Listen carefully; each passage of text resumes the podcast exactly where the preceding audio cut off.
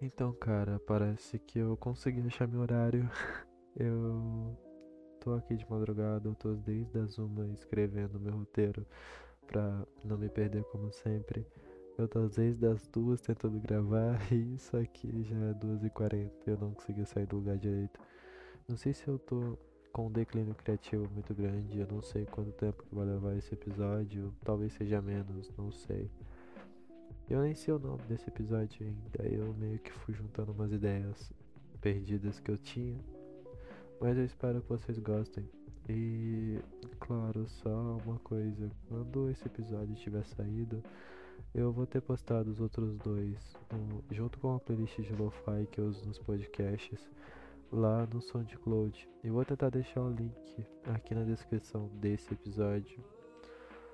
E Cara, eu tava resolvendo uns afazeres aqui de casa quando eu me toquei quanto eu ando mudando de humor, sabe? Claro, a música tá sendo um grande fator disso. Quando eu ouço uma eletrônica ou um trap, por exemplo, eu saio dançando pela casa. Quando eu ouço um lo-fi ou um MPB, eu fico mais pensativo. Ou quando eu ouço um pagode, eu fico cantando por aí. E é muito louco como eu vejo essa mudança de humor e como isso acaba afetando meu sentimento no dia a dia. Porque olha, eu já me peguei várias vezes criando uma playlist que depois eu ouvi tanto, mas tanto que eu acabei enjoando dela. E eu tenho muito disso, sabe? Eu amo minhas playlists, consumo elas tanto que fico sem ouvir depois. E amo alguns cantores, igual Dust, que tem uma história muito foda. Igual a música Condor que ele fez no Rapbox, ou a Kurt Cobain, que é bem profunda. E são músicas que eu tenho um apreço tão grande, sabe, pelo cantor em si, mas eu não consigo mais ouvir de tanto que eu já consumi. E o Deus é uma pessoa que tem uma trajetória muito massa, cara. E eu nunca fui de ser fã de cantor e tal, mas teve alguns específicos na minha vida que eu fui me identificando de acordo que eu fui crescendo, como o Chorão do Charlie Brown Jr., o Lil Peep e agora das e tudo no estado onde que eu tava, sabe? Sempre fui muito instável emocionalmente, pequenas coisas que conseguem estragar meu dia. Sabe aquela frase, cinco minutos não fazem o seu dia bem? Comigo não é assim. Eu queria que fosse, muito pelo contrário, mas algo que saiu do meu planejado e estragou tudo que eu tava ansioso para acontecer. Talvez eu seja ansioso por causa da cafeína, mas é algo que acaba me afetando de um jeito muito grande. Eu não sei se eu posso considerar que tenho transtorno de bipolaridade, até porque a bipolaridade em si é uma coisa meio incerta. Até porque a pessoa que tem transtorno de bipolaridade nunca vai reconhecer que algo está errado. E sim as pessoas em volta vão acabar percebendo essa mudança de humor. Até que existem vários tipos de transtorno e só um acompanhamento adequado para conseguir caracterizar a situação. Mas saca, mano, é, o sentimento é algo meio doido, porque quando tu percebe que algo tá errado, quando tu começa a achar que tudo tá diferente, você se acaba se remoendo por coisa besta. Eu tenho isso, eu tenho esses sentimentos à toa de achar que estou incomodando, achar que estou sendo errado dentro da história. E claro, depende do ponto, até porque se remoer por uma coisa que você nem sabe se é verdade ou não pode acabar gerando ansiedade. Eu falo isso por experiência própria. Você como indivíduo, você como pessoa, sempre vai ter sentimentos a milhão. Até porque, como dizia René Descartes, é, se eu penso, logo existo. Sempre vai ter várias coisas de uma vez só. Quem nunca esteve ansioso para algo que ficou se contorcendo a noite toda, que quando chegou no dia ficou meio cansado por não ter dormido direito.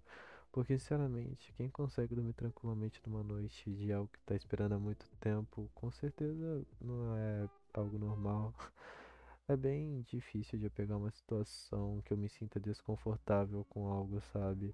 É, são momentos bem específicos que acontecem do tipo, por exemplo, se eu acabo ficando mal com uma pessoa e não sei como resolver aquilo tudo, aí sim eu fico mal.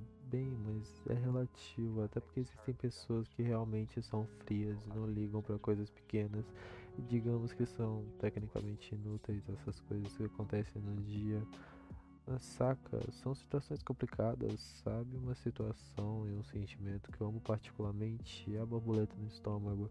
Sei lá, me traz um sentimento de algo novo, diferente, e outro é algo que é quando eu vou conhecer alguém. Nossa, mano, é muito bom você passar aquele primeiro contato, até porque sempre dizem que a primeira impressão é que fica, e realmente eu não nego.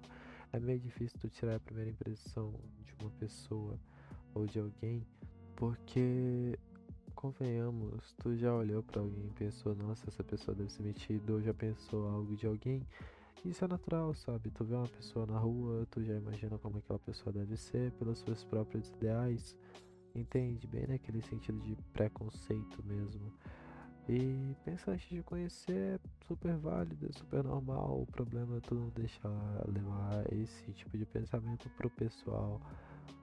É, velho, até quando você acha alguém bonito, sabe? Você tá criando um tipo de idealização sobre aquela pessoa, uma imagem que pode não ser verdade. Entende? Tu pode. A pessoa pode ser mais bela do mundo, mas por causas que forem acontecer na vida de vocês, você vai começar a achar ela feia e, enfim, é algo bem difícil de poder explicar tudo de uma vez só. E eu, enfim, agradeço que vocês tenham tirado tempo para me ouvir falando coisas aleatórias. Esse episódio não vai ser tão grande. Até porque já tá tarde e eu tentei várias vezes gravar isso, já fiz tentativa e erro e eu quero que ele lance hoje porque amanhã eu quero fazer mais um. E eu espero que vocês tenham gostado do podcast. É gostosinho de fazer, sabe? Eu só não lancei no meio da semana porque não dá pra ficar acordado de madrugada. Até porque eu também queria tirar um tempinho pra mim, pelas coisas que vem acontecendo comigo. Mas obrigado por tudo. Tenha um ótimo dia, um final dele. Até mais.